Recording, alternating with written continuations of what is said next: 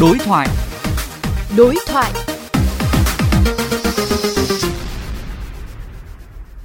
Thưa ông, Bộ Giao thông Vận tải đang lấy ý kiến về đề xuất của Ủy ban Nhân dân tỉnh Hải Dương về việc đưa đón khách từ các khu du lịch trên địa bàn tỉnh đến các sân bay như là Nội Bài, Cát Bi.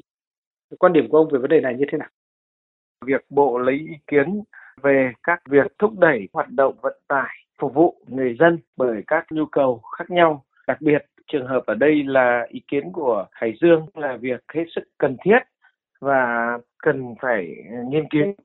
Tuy nhiên, chúng ta cũng cần rà soát kỹ các đặc điểm của khai thác loại hình vận tải này để có cái quản lý cho phù hợp.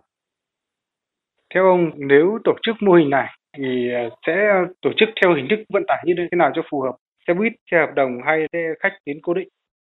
Về bản chất thì nó phụ thuộc vào cái nhu cầu, số lượng hành khách sẽ được phục vụ đi đến các cái đầu mối vận tải như cảng hàng không. Bởi vì cái đặc điểm tính chất của khách sẽ theo mùa vụ và có những cái sự biến động theo thời gian. Do đó thì cái hình thức nên nghiên cứu thì có thể là xe hợp đồng để đảm bảo cái tính chất đa dạng về mặt thời gian cũng như về mặt số lượng hành khách và tính không ổn định của loại hình này.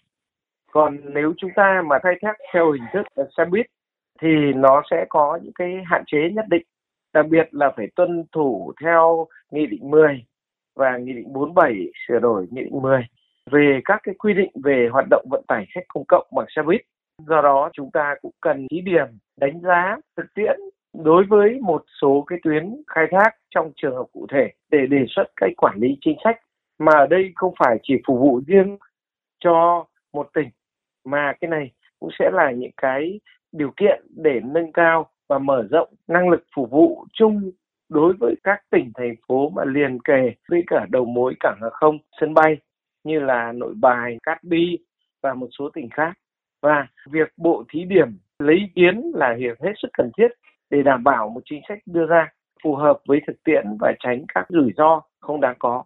Theo ông, cái đề xuất dạng như thế này giúp ích gì cho cái việc chúng ta theo dõi những lượng khách đến các khu du lịch để từ đó lập kế hoạch phục vụ một cách hiệu quả hơn? Thực ra hoạt động vận tải, đặc biệt là các khu vực du lịch, lễ hội thì thường là theo các sự kiện và theo thời điểm nhất định. Có thể có cái tốc độ tăng trưởng đột biến gây ra ùn tắc tại một số thời điểm.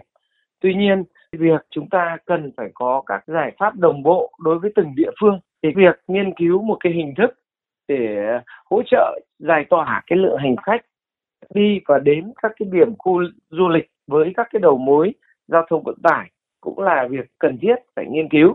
Tuy nhiên cũng cần phải đánh giá rất là thận trọng bởi hành khách tham quan, nghỉ dưỡng hoặc các khu du lịch thì có cái sự biến động, có cái sự thay đổi về số lượng rất là lớn vào các mùa trong năm. Nên chúng ta cũng cần phải có cái tính toán hoặc là đưa ra các giải pháp trong thời điểm nhất định.